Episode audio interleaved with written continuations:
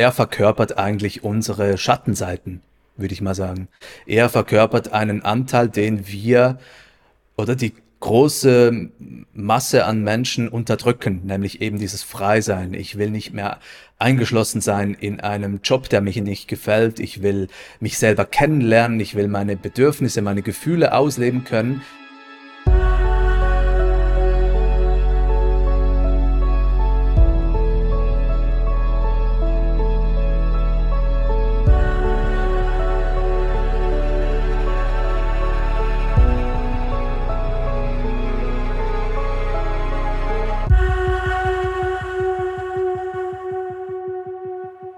Liebe Hörerinnen, liebe Hörer, herzlich willkommen zur letzten Folge vor der nicht stattfindenden Sommerpause dieses Jahr. Was genau unsere Sommerpause wird und was wir dort gestalten mit diesem Podcast, erzähle ich am Ende dieses Podcasts. Ähm, diese Folge ist entstanden nach einer Abstimmung bei Instagram. Ich habe gefragt, ob äh, wir mal eine Folge machen sollten zu Julian Zietlow.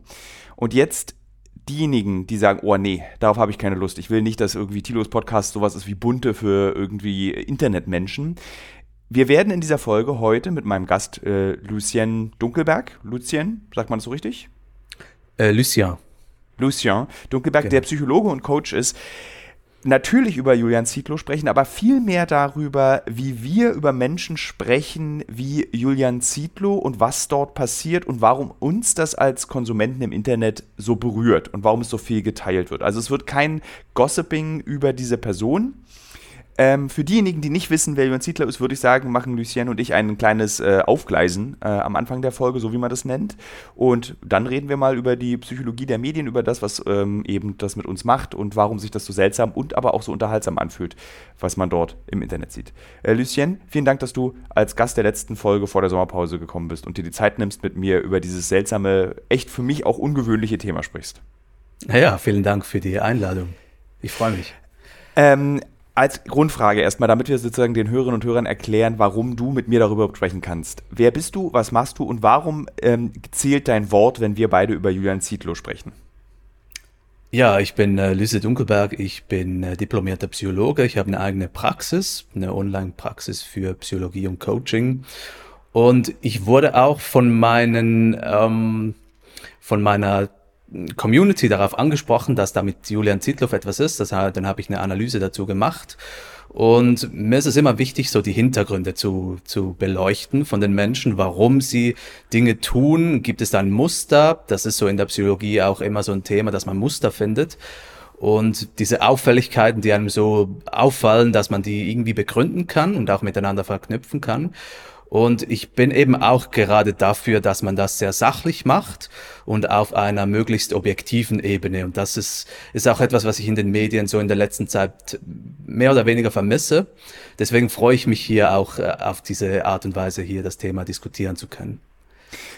Als allererstes würde ich dich fragen wollen, es gibt diesen Vorwurf dieser Ferndiagnose, dass man sowas ja eigentlich nicht machen sollte und dass wir ja alle irgendwie neuerdings zum Psychologisieren neigen, äh, dass jeder ist irgendwie Narzisst, jeder hat ADHS, äh, jeder ist irgendwie toxisch.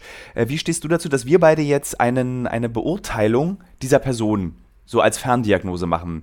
Ist das okay, dass wir das tun? Also eine Beurteilung, eine Ferndiagnose sind ja zwei verschiedene Welten. Also eine Diagnose ist, ich mache eine Diagnose F irgendwas gemäß ICD-10 oder DSM-5 und das ist dann eine psychische Erkrankung. Aber das würde ich nicht machen, weil das auch nicht professionell ist, weil man dafür auch eine Testbatterie machen muss und einen Auftrag braucht. Also jemand muss dir einen Auftrag geben, damit du eine Diagnose stellen kannst als Psychologe. Und man kann aber Vermutungen anstellen, man kann Dinge aus der eigenen Perspektive ähm, ins Internet raustragen, wie ich das mache, und das halt äh, psychologisch miteinander verknüpfen. Das ist keine Diagnose in, in dem Sinne. Und das habe ich bis jetzt auch nie gemacht in, in meinen Analysen. Das ist mir auch sehr wichtig, weil alles andere auch nicht professionell wäre. Also für eine Diagnose braucht es sehr, sehr viel. Das kann man ja. nicht einfach so vom Chef aus machen. Ähm, dann lass uns doch jetzt mal den Leuten erklären, die nicht wissen, wer Julian Zietlow ist, wer Julian Zietlow ist. Also ich weiß, er hat ein, ein Fitnessunternehmen, er ist, glaube ich, hat auch so ein Transformationsding angeboten, also von irgendwie Bürokörper zu Sixpack innerhalb von x Tagen. Äh, er hat mit seiner Ex-Frau zusammen ein, ein Nahrungsmittel, Ergänzungsmittelkonzern Firma gegründet und irgendwann ist er ausgetickt. Zumindest ist das der Eindruck, den ich hatte, was ich im Internet gesehen habe. Er war, er, seine Persönlichkeit hat sich verändert. Was weißt du mehr? Da bin ich auf dem gleichen Stand. Ich weiß auch, dass er ähm, eine sehr große Community hat. Auch im Internet hat er auch regelmäßig Videos gemacht. Ich habe ihn vor ein paar Jahren mal so aufgeschnappt und fand es interessant. Ich war da auch so ein bisschen äh, am, am, Pumpen im Fitnessstudio, sage ich jetzt mal. Und da ist, ist, er mehr so über den Weg äh, gelaufen. Dann habe ich ihn wieder aus den Augen verloren. Und was ja sehr interessant ist, ist diese, diese Veränderung in der, in, in der Persönlichkeit, wenn man das so beschreiben kann, oder auch in der öffentlichen Wahrnehmung. Er galt ja so als dieser Influencer-Fitness-Unternehmer, der sehr erfolgreich ist. Und dann gab es so einen 180-Grad-Wandel, dass er jetzt plötzlich in diese Feriendestination ähm, da geflogen ist und ein ganz anderes, ähm, ja, ein ganz anderes Leben lebt, als er da als, als Influencer und Unternehmer so verkörpert hat oder das man bisher von ihm kannte. Ja, das war so, weil ich lustigerweise folgte ich diesem Mann, ich weiß gar nicht so richtig warum, weil ich mich weder für Fitness-Influencing noch für Influencer interessiere, aber irgendwie folgte ich ihm und habe immer seinen Urlaub in Thailand beobachtet und das war dann immer dieser Wohlstands-Geschmacklosigkeitsurlaub, der gemacht wurde. Also so eben so Berliner, die zu Geld gekommen sind, die jetzt so richtig auf die Kacke hauen und alles ausgeben und plötzlich im letzten Jahr machte er dann Urlaub in Thailand, so wie ich früher Urlaub in Thailand gemacht habe, nämlich in so Holzhütte und äh, ganz auf Verzicht ähm, basierend. Weißt du, was dazu geführt hat, dass es eben zu diesem zu dieser 180-Grad-Wende eben kam, dass ein Mensch innerhalb von kürzester Zeit sich entscheidet, ich will jetzt ein ganz anderes Leben leben. Ist es eine klassische Midlife-Crisis zum Beispiel, der wir da folgen online? Ich würde, also es gibt die Midlife Crisis, ich würde aber, das ist für mich etwas so an der Oberfläche und hinter der Midlife Crisis steckt sehr viel dahinter. Und es gibt in der Psychologie so einen Terminus des Dampfkochtopfs. So quasi in einem Dampfkochtopf, da wird sehr viel aufgekocht da werden ähm, Bedürfnisse aufgekocht und auch halt eben Bedürfnisse, die nicht erfüllt werden. Und wenn man kein Ventil für diese Bedürfnisse hat, wenn man beispielsweise als Julian Zietlow kann ich mir vorstellen, er ist sehr strukturiert, er braucht diese, dieses Unternehmerische, er braucht diese, diese Stabilität, das Strukturierte, er kann sich da etwas aufbauen. Aber für mich fehlt dort so ein bisschen dieses Lockere, dieses Experimentieren. Es, es wirkt, wirkte für mich sehr äh, strukturiert, fast ein bisschen einschränkend. Und ich kann mir vorstellen, dass diese Gefühle und diese Bedürfnisse des, des Freiseins, des Experimentierens, des sich auch Kennenlernens, dass das wie mh, hm, so quasi in diesem Dampfkochtopf gegart ist. Und es hat kein Ventil gehabt, dass er das ausleben konnte. Und dann ist es halt irgendwann explodiert. Und das kennt man auch bei Menschen, die beispielsweise sehr viele Wut, sehr viel Wut in sich hineinfressen. Dann, die können das nicht irgendwie, die haben kein Ventil dafür und nachher explodiert das. Dann gibt es so einen sogenannten Gefühlsdurchbruch. Dann brechen diese Gefühle einfach durch, der Dampfkochtopf, der ex explodiert. Und das kann man halt auch auf dieser Persönlichkeitsentwicklungsebene sehen, dass Menschen dann plötzlich merken. Welche Rolle spielen deiner ja, Meinung nach Drogen in diesem Fall? Ah, okay, jetzt habe ich dich unterbrochen. Genau, ja, Drogen ähm, ist natürlich in der, in der heutigen Zeit sehr verbreitet. Ich bin, ich habe dort eine sehr dezidierte Meinung, dass Drogen einem für eine bestimmte Zeit vielleicht weiterhelfen können, aber es ist nicht Teil der Lösung. Ich finde, ein Leben muss immer drogenfrei sein. Da bin ich auch bei Medikamenten dafür, dass man äh, beispielsweise ADHS-Medikamente oder auch für ähm, Depressionen und so weiter, dass man die ähm, unterstützend einnimmt für einen gewissen Zeitraum, aber dann wirklich in, versucht, ein, ein drogenfreies, ein medikamentenfreies Leben zu, zu ähm, ermöglichen.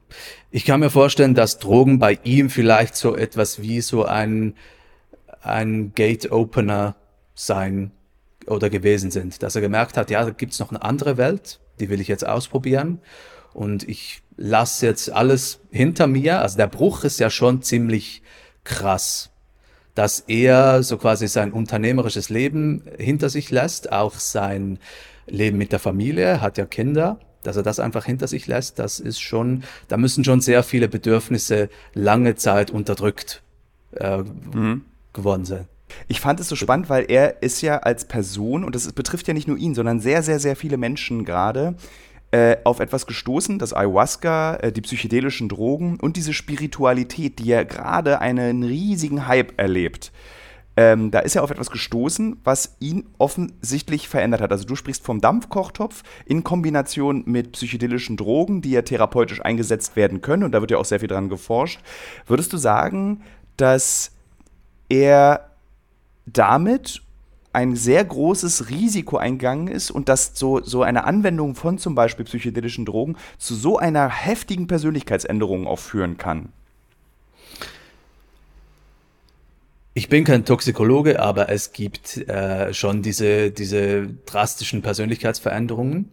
Also ich, ich kenne das einfach aus, der, aus dem persönlichen Umfeld. Da haben auch äh, Menschen, die ich kenne, halt äh, psychedelische Drogen genommen und die haben auch gemerkt, dass sie sich ganz anders verhalten, als sie eigentlich sind. Also sie haben gemerkt, sie sind eigentlich nicht authentisch. Und das hat dann so an, so für zwei, drei Wochen hat diese, diese Veränderung oder diese Einsicht hat dann so angehalten. Und nachher sind sie aber wieder ins alte Muster zurückgefallen. Äh, und beispielsweise, wenn man jetzt wirklich so auf die, die ähm, diagnostische Ebene gehen kann. Es gibt ja auch diese Berichte und das ist auch wissenschaftlich so erwiesen, dass nach äh, Cannabiskonsum eine Psychose eintreten kann. Und eine Psychose ist ja eine schwere, also eine von einer der schwersten ähm, psychischen Symptome, die man haben kann. Und das kann dann auch ähm, sich vervielfältigen und Psychosen sind leider sehr anfällig dafür, sich äh, mehrmals zu zeigen. Und es kann sein, dass das einen Einfluss gespielt hat ja. Was ich mich frage, ist immer, weißt du, wir, sind, wir leben in einer Gesellschaft, in der es so wichtig ist, dass wir Rücksicht nehmen auf alle. Und ich finde das auch vollkommen richtig, dass wir in so einer Gesellschaft leben. Dass wir aufpassen, wie wir bestimmte Dinge sagen, um Menschen nicht zu verletzen. Und bei Julian Zietlow habe ich das Gefühl, dass diese Regeln ausgesetzt werden. Also im Prinzip gucken gerade hunderttausende Menschen dabei zu, wie ein Mensch, ohne dass er es wahrscheinlich selbst merkt, mit psychischen Problemen zu kämpfen hat. Und wir werden davon unterhalten müssen wir als Konsumenten uns da nicht eigentlich auch einen Vorwurf machen, dass wir es auch befeuern? Gute Frage. Hm. Inwiefern er psychische Probleme hat, das würde ich, ja, ich, ich sehe es halt nicht so aus der Problem, ähm, Problem, äh, wie sagt man, aus der Problemperspektive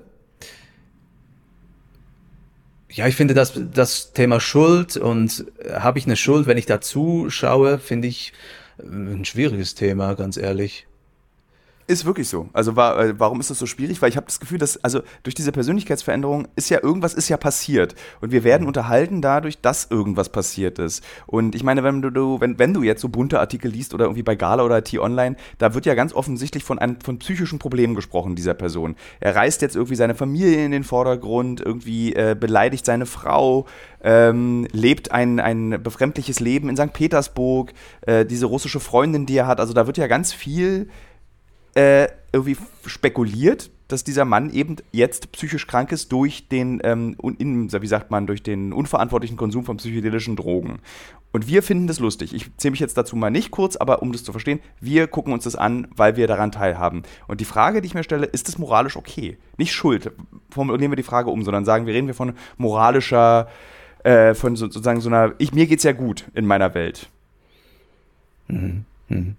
Ja, moralisch, ich bin kein Philosophe, aber was ich, was, was mir auffällt, ist, dass die Medien oder auch viele Menschen so verhalten, dass man sich nicht so gewohnt ist, dass das häufig dann als psychisch problematisch interpretiert wird oder so gelabelt wird. Und das ist für mich auch so ein, ein Versuch der, der Allgemeinheit oder der Gesellschaft, mit diesen neuen Verhaltensweisen umzugehen, dass man die dann versucht irgendwie fassbar zu machen, weil man weil man das gar nicht gewohnt ist, dass jemand so so abdrehen kann. Früher hat man das vielleicht irgendwie in der Stadt hat es vielleicht ein zwei Personen gegeben, die man so gekannt hat, aber heutzutage ist das omnipräsent, so quasi. Man kann es wirklich auf Knopfdruck äh, im Internet nachschauen.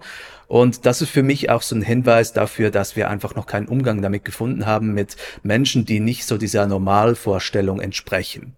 Und ich finde es da sehr problematisch, ein psychisches Problem daraus zu machen, weil offensichtlich hat dieser, also ich gehe halt immer davon aus, dass dieser Mensch versucht, ein Bedürfnis sie von sich selber zu erfüllen. Und hier sehe ich halt eben das Bedürfnis von, ich will frei sein, ich will mich selber entdecken, ich will vielleicht auch Aufmerksamkeit damit haben, ich will mich selber als cool empfinden, ich will mich selber als revolutionär empfinden, dass ich jetzt hier Ayahuasca und, und LSD und alles konsumiere.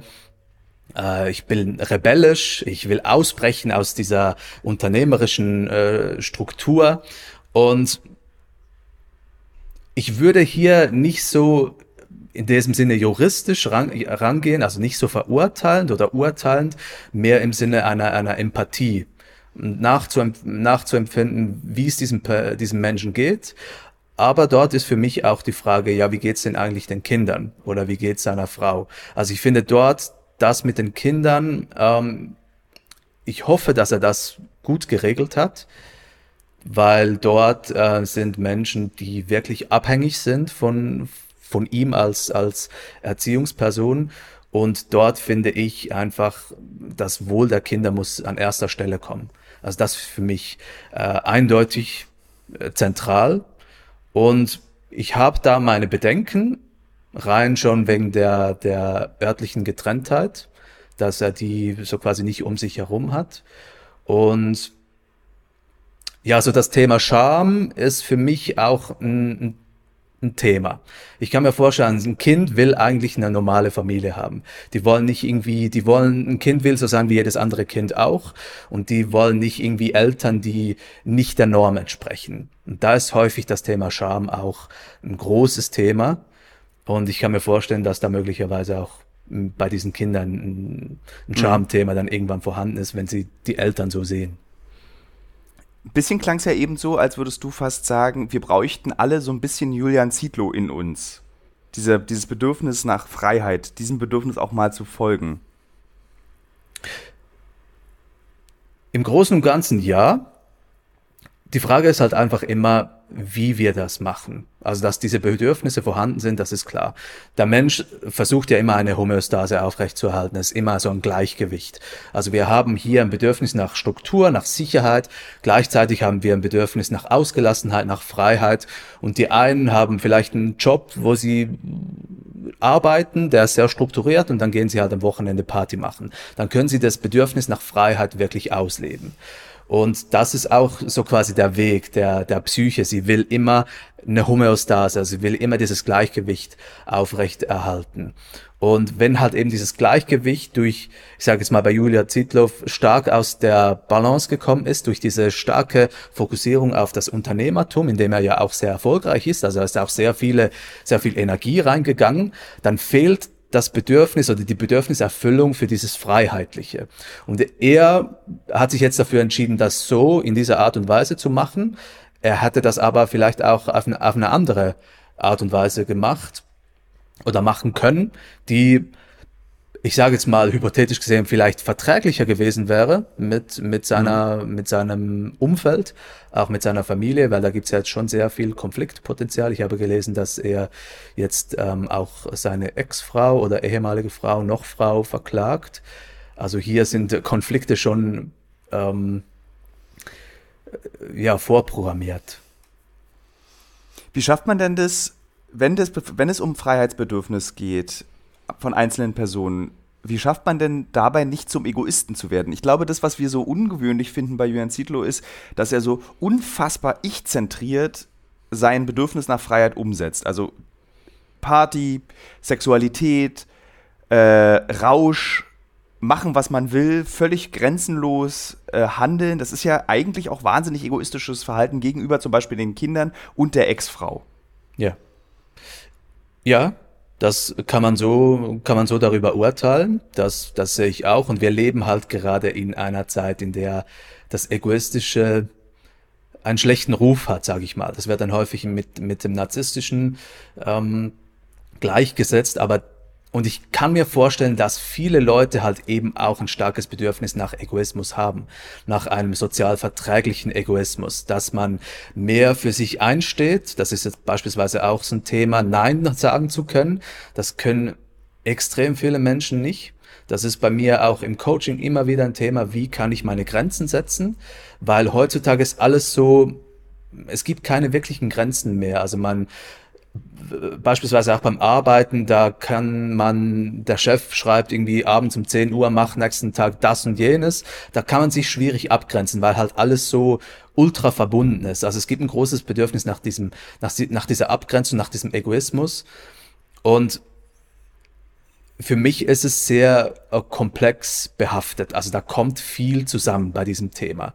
Man kann sich mhm. im Internet darstellen, aber trotzdem, so im echten Leben wird Egoismus noch stärker ähm, runtergedrückt, als, als, als das vielleicht vor 20 Jahren so war. Ich, ist, ja. ist, ist, ist, der, ist dieses, was wir dort erleben im Internet, ist er so beliebt auch, weil, das weil er ein Bedürfnis erfüllt, was ganz viele nicht umsetzen können? Also gucken wir diese Inhalte von Julian Zietlow, weil er im Prinzip das lebt, was sich ganz viele wünschen, nämlich ein Leben in Narrenfreiheit. Ja, kann ich mir sehr gut vorstellen. Also er verkörpert eigentlich unsere Schattenseiten, würde ich mal sagen. Er verkörpert einen Anteil, den wir oder die große Masse an Menschen unterdrücken, nämlich eben dieses Freisein. Ich will nicht mehr eingeschlossen sein in einem Job, der mich nicht gefällt. Ich will mich selber kennenlernen. Ich will meine Bedürfnisse, meine Gefühle ausleben können. Und er verkörpert halt genau diese Sehnsucht, die ich aber, wenn ich jetzt so aufgebaut bin psychisch, dass ich das verurteile, dann projiziere ich meine eigenen Anteile, nämlich dieses Egoistische, auf ihn, sehe das und versuche es dann, dann abzuwerten in ihm, weil ich, ich mag das nicht, ich will das nicht, weil ich ein Problem habe mit meinem eigenen Egoismus. Und das ist, das ist der springende Punkt.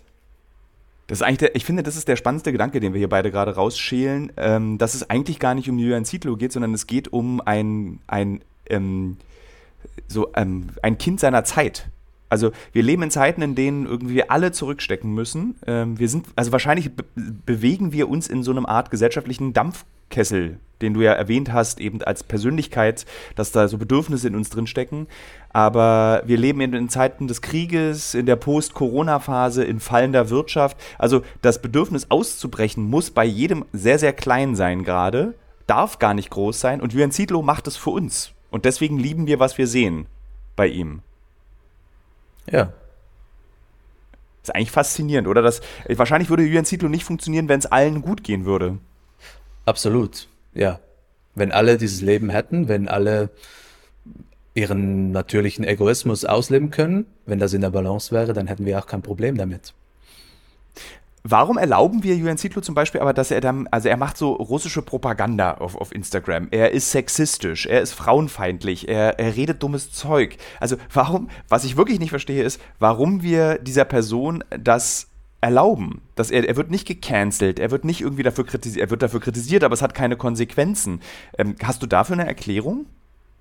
Das ist eine gute Frage.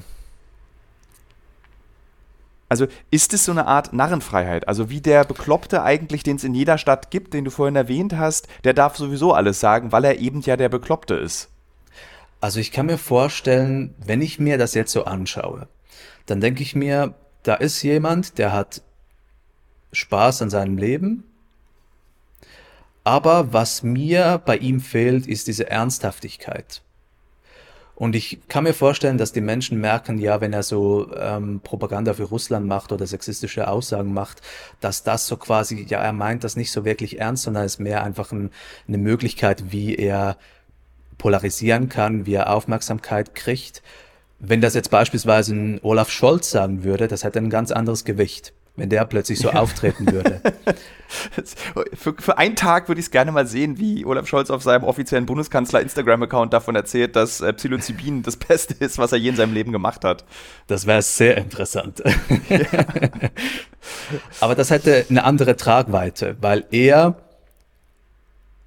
auch von der Persönlichkeit her, ich, Also das ist meine Interpretation. Ich finde, Julian Zietlow hat so etwas Schelmisches, so etwas auch Knabenhaftes, so etwas Jugendliches auch. Das habe ich auch so in seinem Unternehmertum, habe ich das immer so gemerkt, dass da ist was sehr ähm, Jugendliches. Und was da mitspielt, ist auch so quasi ein Bedürfnis nach, ich will ernst genommen werden. Vielleicht nehme ich mich persönlich auch nicht so ernst. Und das merken dann die Menschen und deswegen nimmt man ihm vielleicht diese, diese Äußerung nicht so ab. Weil es ist halt einfach so quasi überspitzt gesagt ein, ein Junge, der mm, provoziert und der halt Aufmerksamkeit will und es, es hat so den, den, die Aura der, der Unterhaltung. Mhm. Aber ich könnte mir vorstellen, dass er halt eben genau nach dieser Ernsthaftigkeit sucht, dass das ein tiefes Bedürfnis von ihm ist. Würdest du sagen, irgendjemand müsste mal langsam intervenieren? Das ist immer so eine Frage in, in der Psychologie. Wenn, äh, wenn ich so quasi das Gefühl habe, jemand anders müsste sich ändern. Das ähm, sehe ich ab und zu auch äh, in meinen Beratungen, dass jemand sagt, ja, ich komme eigentlich, weil meine Frau oder meine, mein Freund sagt, ich soll mal hier in eine Beratung gehen. Dann ist bei mir immer der erste Gedanke, aha, vielleicht sollte sich diese andere Person mal bei mir in eine Beratung begeben. Und das ist für mich auch so eine Haltung von, ich weiß es besser. Ja. Ich aus meiner Warte weiß, was gut ist für Julian Zietlow. Und das ist für mich auch so quasi nicht eine Ebene der, der Augenhöhe, sondern ich stelle mich eigentlich über die, die, über den Menschen Julian Zietlow. Ich sage ihm, ja, hör doch mal auf, ich weiß, was gut ist für dich. Aber er schlussendlich, er weiß am besten, was gut ist für, für ihn. Das ist auch in der Psychologie so eine Haltung. Ich als Psychologe weiß nicht, was gut ist für dich. Das weißt nur du persönlich. Du bist der, der, du bist ähm, ja der, der Meister deines Lebens oder die Meisterin deines Lebens. Und ich kann dir einfach dabei helfen, dieses dieses Potenzial irgendwie zu, zu, zu, zu heben oder zu, zu ähm, sichtbar zu machen, aber du musst es schlussendlich selber machen. Weil wenn ich jetzt sage, Julian Zietlow, geh in eine Entzugsklinik beispielsweise, dann mag das eine 100% gute Lösung für mich sein, aber vielleicht ist sie nur 80% gut für Julian Zietlow. Mhm. Aber nur er selber weiß, was hundertprozentig gut ist für ihn. Und nur das hat schlussendlich auch Erfolg, wenn er denn sich in einem Problem befindet. Ähm, ich bin kein Psychologe, logisch, das bist ja du die Frage ist immer, ich dachte mal, dass man, man muss intervenieren oder man muss was machen, wenn man sich selbst oder andere schädigt oder schadet. Sind wir nicht bei ihm jetzt an dem Punkt angekommen, wo man sagen könnte, naja, er schadet vermutlich jetzt nicht sich selbst, aber er schadet dem Unternehmen, er schadet der Familie, er schadet der Frau und möglicherweise auch den Kindern mit seinem Verhalten. Also ist das nicht der Moment, wo man sagen müsste, so ruhig, Brauner, wir müssen jetzt mal reden? Ich bin kein Jurist. Ähm, es gibt diesen, diesen Passus im, im Gesetz, dass man ähm, so quasi eine fürsorgerische ähm, Unterbringung machen muss, wenn jemand fremdgefährdet ist oder selbstgefährdet. Und wie gesagt, ich bin kein Jurist, aber soweit mir das ist, äh, muss das wirklich unmittelbar sein. Also wenn jemand Suizidabsichten äußert, wirklich konkrete Suizidabsichten, also einfach nur zu sagen, ja, ich habe mal Selbstmordgedanken, wenn man dann nachfragt, dann, ja, nee, ich habe nichts geplant, dann ist das kein Hinweis. Oder bei, bei akuter Selbst, äh, bei akuter Fremdgefährdung. Und dort werden ja wirklich auch starke Persönlichkeitsrechte sehr stark beschnitten. Das ist dann eine, eine Sache, die, für die man ins Gefängnis kommt, nicht sehr lange, aber trotzdem. Und ja, ich kann den Reflex verstehen, dass man mhm. den, vor allem den Kindern, ähm, Eltern äh, ermöglichen will, die verantwortungsvoll mit den Kindern umgehen. Ich finde das aber eine sehr große Frage, die ich als, als Psychologe nur sehr schwer ähm, beantworten kann. Dann lass uns noch dann will ich dir noch mal eine psychologische Frage stellen. Und zwar, du hast ja gesprochen von diesem Dampfkessel, um bei dem noch mal zu bleiben. Irgendwann ist ja dann auch der Druck weg. Also so, wenn dann das Ventil geöffnet ist, ist die Luft irgendwann raus. Was passiert dann? Was wird dann in Julian Zitlus Leben passieren, wenn dieses, die, alle Bedürfnisse befriedigt sind und kein Druck mehr auf dem Kessel ist. Dann wird es erst ganz richtig spannend, weil dann kommt man in dieses Gleichgewicht hinein. Und dieses Gleichgewicht braucht man, um herauszufinden, was ist eigentlich mein Weg in diesem Leben? Wofür bin ich eigentlich auf dieser Welt? Und das ist eigentlich ein lebenslanges Thema, deswegen auch immer wieder dieser, diese, diese Tendenz der Psyche, diese, diese Balance herzustellen, weil nur in dieser Balance, in dieser Ruhe weiß man oder wird man wirklich mit sich selber konfrontiert. Und zwar konfrontiert mit, wer bin ich überhaupt und wo will ich hin. Und ich kann mir vorstellen, wenn er das ausgelebt hat, kommt er in diese Phase, wenn er das zulässt, dass er dann merkt, ja, vielleicht muss ich einen Pferdehof aufbauen.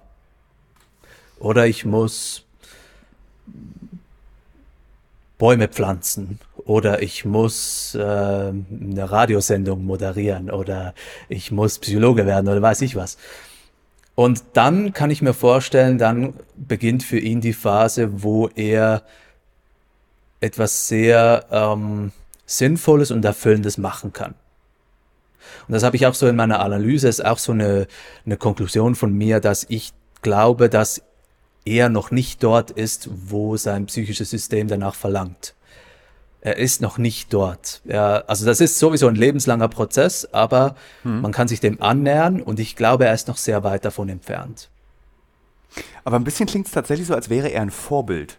Als wenn wir von ihm lernen könnten, vielleicht nicht ganz so extrem, aber äh, den Exzess auch mal zuzulassen, um zu spüren, in welche Richtung man im Leben eigentlich gehen möchte. Ja, das kann man. Ich persönlich würde ihn jetzt nicht als Vorbild bezeichnen, aber so in der, in der Metaphysik, wie du das beschreibst, kann ich das nachvollziehen, dass er halt eben das verkörpert. Ich will endlich mal ausbrechen aus dieser Welt. Es ist mir einfach äh, ich habe die Schnauze voll und ich will jetzt einfach das machen, was ich will. Das wird einem ja auch überall suggeriert. Auf Instagram, bau dein Business auf, innerhalb von, von einem Monat hast du 10.000 äh, Euro Umsatz und du kannst machen, was du willst. Du hast die schnellen Autos und alles. Aber das ist einfach eine Illusion. Also das kenne ich ja selber. Ich bin, ich bin auch selbstständig und das ist, ein, das ist viel Arbeit. Da braucht es viel Mut und sehr viel ähm, Durchsetzungsfähigkeit und, und Durchhaltewillen auch. Und das Leben ist einfach, ich sage das häufig so, das Leben ist Leiden, aber es ist ein bisschen überspitzt gesagt, aber wir haben das Gefühl, ja, eigentlich ist alles so einfach, weil wir das auch so durch Instagram suggeriert bekommen. Alles scheint hier einfach zu sein und dort sieht man halt nur die schönen Seiten. Aber das Leben ist halt auch hart, aber es ist halt auch schön. Ja. Würdest du sagen, dass Julian Zietlow das aus Konzept macht? Also er lässt uns ja teilhaben eigentlich nur an den tollen, irren Momenten seines Lebens. Aber meinst du, er sitzt auch jetzt in St. Petersburg oder wo auch immer er gerade ist, guckt aus dem Fenster und überlegt, ach verdammt, ich muss ja noch die Steuererklärung machen. Kann ich also mir vorstellen. Spielt, spielt er dieses psychologische Spiel immer noch weiter, dass eben in den sozialen Medien nur das perfekte irre Leben sichtbar ist? Hm. Ist halt die Frage, was er als perfekt interpretiert. Wenn er das so, also wenn ich mir jetzt einen Instagram-Feed anschaue oder so, dann erscheint das für mich nicht das perfekte malerische Leben mit Ferien äh, irgendwo in Thailand oder weiß ich wo. Dann scheint mir das eher so nach Party, Lifestyle und so weiter. Hm. Ähm, wenn er das als perfekt ansieht, dann ja, dann ist es für ihn perfekt. Ja, jetzt habe ich den Faden verloren. Das macht nichts. Ich stelle dir einfach die nächste Frage, weil ich, wir können auch noch nicht abschließen. Ein paar Fragen sind doch in mir drin, weil ähm, ich so auch so fasziniert davon bin, dass ganz viele Menschen, die diesem Mann folgen und ihn beobachten, einfach sagen, der ist irre, der ist krank. Und du sagst ja eigentlich, der ist nicht irre, der ist nicht krank, sondern äh, der folgt einem Instinkt. So, ähm, wie erklärt man denn diesen Hunderttausenden, dass das normal ist, was wir dort sehen? Das ist halt meine persönliche Einstellung. Ich, ich orientiere mich nicht so sehr daran, was normal ist, sondern was die Bedürfnisse dahinter sind. Und wenn das für ihn etwas ist, was er ausleben muss, dann ist das so für ihn. Dann will ich das gar nicht verurteilen. Dann, dann versuche ich das zu verstehen und nachvollziehen zu können. Und dieser, dieser Reflex, etwas normalisieren zu wollen, ist ja auch ein, Bewältigungsmechanismus, wenn man etwas sieht, womit man nichts anfangen kann, was einem sogar vielleicht Angst macht, was, äh, was einen unangenehm macht. Und dann kann ich sagen, ja, das ist nicht normal, dann habe ich es containert, ich habe es so quasi festgehalten in diesem Nicht-Normalen und ich kann auch mhm. da Distanz dazu, ähm, dazu aufbringen. Ja. Das ist ja eigentlich total kompliziert, wenn du überlegst, dass du das eigentlich nicht willst als Konsument oder Konsumentin, was du dort siehst und das eigentlich auch ablehnst, aber innen drin möchtest du ja gerne diesen Ausbruch aus der Normalität. Das ist ja eigentlich ein super komplizierter psychologischer Ko Prozess, den du dann als Zuschauende und Zuschauender eigentlich auch durchmachst. Ich finde den ja. doof, will aber dieses Leben leben. Ja. Und das sieht man halt auch, wenn man das jetzt aus einer noch größeren Perspektive schaut, da wird sehr viel psychische Energie gebündelt. Und das, was du beschreibst, ist eigentlich genau diese Dynamik eines Konfliktes. Man hat auf der einen Seite etwas, was man unbedingt will, nämlich diesen Egoismus, und da hat auf der anderen Seite diese, dieses Über-Ich, sage ich jetzt mal, diese Moralvorstellung, das geht aber nicht. Und das lässt sich ja nicht miteinander vereinbaren. Diese Welten prallen immer wieder aufeinander, da gibt's Reibung und aus dieser Reibung entsteht diese Energie. Und das sieht man halt auch in der Interaktion zwischen den Zuschauenden und Julian Zietlow. Da ist extrem viel Energie vorhanden, was halt eben aus diesem konflikthaften Thema stammt. Und wenn wir von Energie sprechen, also von psychischer Energie, ähm, Energie ist auch etwas, was einen ähm, anspornt, was einen antreibt. Also man kann diese konfliktuöse Energie auch für sich nutzen, indem man halt eben ähm, sich davon antreiben lässt und dann vielleicht auch zu Ideen kommt, ja, wie kann ich denn meinen Egoismus ausleben, dass es für mich stimmt? Wie kann ich da ausbrechen?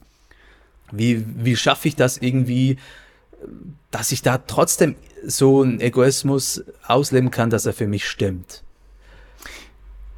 Du bietest ja auch Coachings an ist das, was Jürgen Zietlow dort macht, eigentlich ganz unbewusst so eine Art super grobschlächtiges Coaching?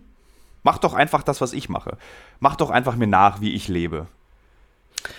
Also Coaching ist schon noch etwas, äh, etwas anderes. Also da muss man als, wenn ich jetzt, wenn ich jetzt psychologisch arbeite, dann brauche ich einen Auftrag. Also ohne Auftrag geht nichts. Jemand, der zu mir kommt, der muss mir sagen, der muss ein Anliegen haben. Das kann nur schon sein, ich will mich kennenlernen dann können wir das machen. Oder ich will freier reden können. Das ist ein Anliegen, da können wir das zusammen angehen. Ich finde, man kann Julian Zietlow so als, auch als Reflexionsmöglichkeit nutzen. Dass man schaut, wer, was ist das für einer, was löst der vor allem in mir drin aus? Und das finde ich sehr wertvoll an diesen, an diesen Personen, dass man wegkommt von diesem Urteilenden, dass das irgendwie ein Problem sein muss, sondern was, was, was kann, was, was, warum interessiert mich das eigentlich so? Was fasziniert mich so daran? Und wenn ich dir auch mal eine Frage stellen darf, was fasziniert dich an Julian Zietlow? Ähm, das ist schön, dass du mich fragst. Äh, mich fasziniert tatsächlich daran dieses, ähm, dieser Tanz auf dem Vulkan und die Wahrscheinlichkeit, die so groß ist, dass er alles aufs Spiel setzt. Also die gesellschaftliche Anerkennung, die Kohle, die er verdient hat, dieser, seine Familie, ähm, dieses ganze Netzwerk aus Freundschaften und das Ganze, also er lässt alles zurück für seinen eigenen Spaß und das fasziniert mich daran. Mhm. Also wirklich, äh, weißt du, in St. Petersburg sein, äh, eine, eine Story hochladen von deiner Freundin und du machst so die Russenflagge über deinen Penis und über ihre Brüste und das dann irgendwie so völlig egal zu posten und dann irgendwie runterzuschreiben, Muschi ist einfach so, wo du so denkst, ist es jetzt schon fast Kunst, was er da macht irgendwie? Ist es Konzeptkunst, die wir da, der wir da folgen? Also, und man muss sich ja mal vorstellen, von einem, einem Menschen, der ein, ein Fitnessmogul ist, der Millionen verdient hat, hin zu einer, einer Person, die äh, auf alles scheißt. Und das finde ich mhm. irgendwie faszinierend. Also er geht so quasi all in. Der ist auch ziemlich risikofreudig. Mhm. Ja, Und wofür, fragst du dich? Mhm. Frage ich mich. Jetzt mal ganz konfrontativ gedacht, äh, gefragt, ähm, so dieses Risikohafte, ist das etwas, was du in deinem Leben oder kannst du das mit deinem Leben verbinden? Ja, also ich bin ja natürlich auch ein Mensch, der auch beruflich äh, sehr viele Risiken eingeht. Also ich kann das nachvollziehen. Ich glaube, ähm, ich lebe beruflich das, was Jürgen Zietlow in seinem Leben vermisst hat, nämlich das sich selbst spüren während seiner Arbeit. Also ich glaube, irgendwann wird ja diese Arbeit, die Jürgen Zietlow gemacht hat, ist ja so eine Tabellenarbeit. Irgendwie Klick hier, Klick da, Verwaltung hier, Verwaltung da. Äh, und ich habe das große Privileg in meiner Arbeit, ähm, mich sehr spüren zu können die ganze Zeit und mich auch dadurch reflektieren zu können und die Welt, in der wir leben, zu reflektieren. Ähm, jetzt habe hab ich den Faden verloren. Mhm, mh. Äh, also dieses risikohafte, genau. also du kannst du quasi dieses risikohafte ausleben, was du auch in Julian Zietlow siehst und du, ja, ich muss natürlich nicht mein gesamtes soziales Umfeld aufs Spiel setzen. Das ist so der mhm. Unterschied. Und ich kann mich, ich kann mich an gesellschaftliche Normen dabei noch halten, wenn ich möchte, obwohl es natürlich keine gesellschaftliche Norm ist, im Fernsehen LSD zu nehmen oder mit Geflüchteten durch den Urwald zu laufen. Ähm, aber die gesellschaftliche Norm ist ja, darüber zu berichten. Mhm. So, und er hat ja eigentlich überhaupt keinen, ähm, er hat ja überhaupt keinen Adressaten im Prinzip, außer sich selbst und seine x 100.000 Follower auf Instagram. Er hat, aber er hat keinen Auftrag, weißt du? Mhm. Mhm. Na, hat vielleicht einen innerlichen Auftrag. Einen ja. innerlichen Auftrag, den er vielleicht gar nicht mal weiß. Der noch unbewusst ist. Und das ist faszinierend. Das finde ich mhm. faszinierend. Mhm. Und du sagst, du Und, kannst dich äh, dadurch, äh, du kannst dich dadurch äh, besser spüren, wenn du dieses Risiko eingehst. Also du, du bist dann auch so sagen, quasi lebendig. Ich, na, so drastisch würde ich es nicht nennen, aber ich, ich fühle einen Zweck. Also das, was du am Anfang des Gesprächs zwischen uns beiden äh, ja schon erwähnt hast, dass man ja so, man sucht ja im Leben nach einer Aufgabe. Mhm. Und ich spüre diese, die Richtigkeit der Aufgabe dessen, was ich tue, wenn ich meine Arbeit ausübe. Mhm. Also diese Erfüllung, Beispiel, die verspürst du.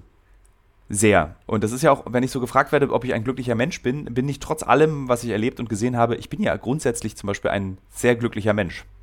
Also ich würde mich immer als glücklichen Menschen bezeichnen, weil ich eben das mhm. tun kann, was ich als das Richtigste in meinem Leben empfinde. Mhm. Geil, dass wir jetzt hier in so eine Session reinkommen.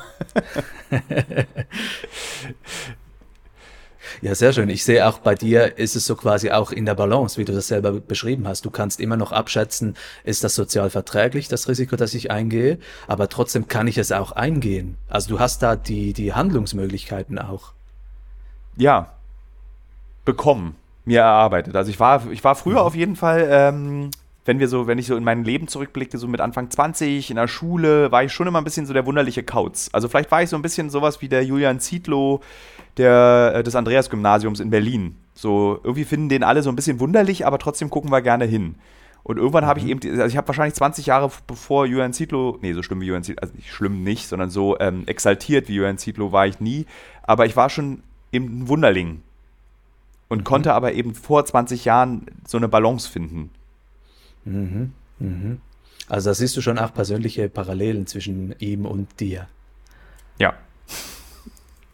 Das ist wirklich interessant, dass das Gespräch so eine Wendung jetzt noch genommen hat. ja. Und ich habe auch das Gefühl, dass du, dass du Sympathien hast für Julian Zietlow. Äh, ich habe nicht für das, was er sagt oder wie er sich gibt, Sympathien, aber ich habe für dieses Bedürfnis nach Freiheit, dieser Schrei nach Aufmerksamkeit, das kann ich so nachvollziehen. Mhm. Ähm, Sympathien ist ein Zug. Ich habe Sympathien für andere Menschen, aber eher, es ist, bleibt bei einer Faszination. Dafür ist es einfach zu sexistischer Kram und zu mhm. herabwertend von Lebensmodellen. Weil, weißt du, er wertet ja auch Lebensmodelle ab, die andere vielleicht gut finden. Weißt du, mhm. weißt du, vielleicht ist das spießige Einfamilienhausleben in Zehlendorf das Leben, was man leben möchte. Ähm, und er wertet es aber ab und das finde ich dann tatsächlich nicht gut. So, äh, mhm. so mhm. lass doch die Leute so leben, wie sie wollen. Mhm.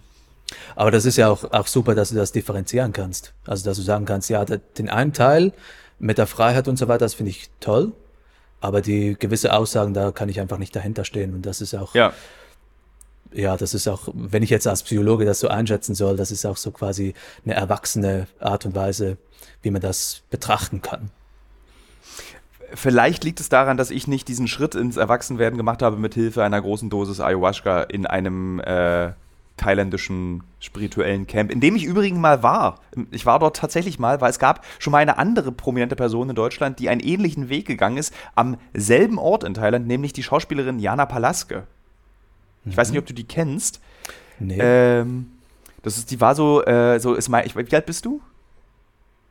Äh, 35 die ist, ich bin 42, die ist so zwischen uns beiden im, im, im Jahrgang. Also die ist so, ich glaube, jetzt auch 40 gerade geworden. Und die war mal so ein richtiger Star. Nee, die hat auch bei hier so Fuck you Goethe hat die mitgespielt als Lehrerin. Also die war so ein richtiger Star. Äh, oder ist es tatsächlich auch immer noch. Aber die hat so eine komplett so einen spirituellen Tilt-Out in derselben Hotelanlage in Thailand erlebt wie Julian Zietlow. Okay. So, da gibt es Ayahuasca und Einläufe. Und das scheint die Menschen offensichtlich zu verändern. Ja, also ich habe mich auch mal mit Ayahuasca beschäftigt. Ich habe es selber nie genommen. Aber was ja, also ich habe ein Buch darüber gelesen und so quasi Ayahuasca. Ich bin ja auch noch in, in, der, in der Traumforschung tätig, mache da noch eine Dissertation dazu. Und es geht, finde ich, bei Ayahuasca auch ins Spirituelle und zwar auf eine gewisse Art und Weise, dass das Ayahuasca so quasi einem auch etwas mitteilen kann. Und diese, diese Ureinwohner dort, die haben ja auch so quasi ähm, durch die Einnahme und die Veränderung der Psyche haben sie, ein, äh, haben sie Kenntnisse von, ähm, von Pflanzen und so weiter erhalten. Und das ist auch etwas, was ich in, in Träumen beispielsweise sehe. Die geben einem auch einen Input. Und Träume sind per se einfach auch etwas, was einer Psychose sehr nahe kommt, weil das hat man nicht unter Kontrolle, das ist sehr fantasiereich und so weiter und hat aber auch sehr viel inhaltlichen Wert. Und ich finde halt, man muss nicht unbedingt Drogen nehmen, sondern man kann einfach auch die eigenen Träume beobachten und dann hat man die ganzen Nebenwirkungen nicht, die man mit, und man hat eine gewisse Kontrolle da, davon, weil man immer wieder aufwacht, aufwacht. Und ich je älter dass ich werde, desto mehr bin ich nicht so Fan von, von Drogengeschichten. Das ist für mich einfach, das ist nicht der Weg, der, der, also man kann sich davon auch viel, äh, damit auch viel zerstören, finde ich. Und es ist so ein Vollkommen Trend, richtig. dass jetzt alle, alle Drogen nehmen wollen und alle irgendwie cool sein wollen damit, aber ich finde, es verhindert eher ähm, es verhindert eher auch persönliche Entwicklung. Das sehe ich nur schon bei Menschen, die täglich kiffen oder die täglich äh, Alkohol konsumieren, weil dadurch werden einfach auch ähm, aufsteigende Bedürfnisse unterdrückt. Das ist, und da wird man einfach in der Persönlichkeitsentwicklung gehindert.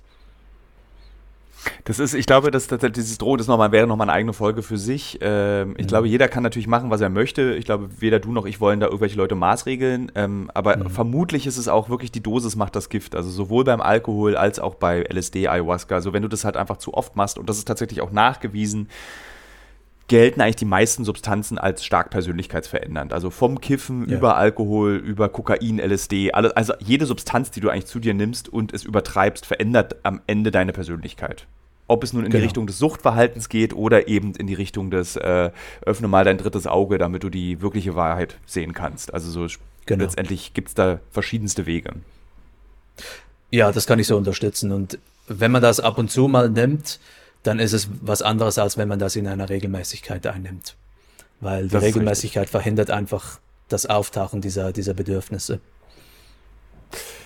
Und ich würde sagen, das ist ein ganz tolles Schlusswort was wir beide hier haben. Ähm, es ist tatsächlich, die Folge mit dir ist so geworden, wie ich es mir vorgestellt habe. Ich wollte eigentlich viel weniger über Julian Zietlow reden, als viel mehr darüber, was wir dort erleben und wie es, was es mit uns macht. Und das haben wir getan. Vielen Dank ja, dafür. Super.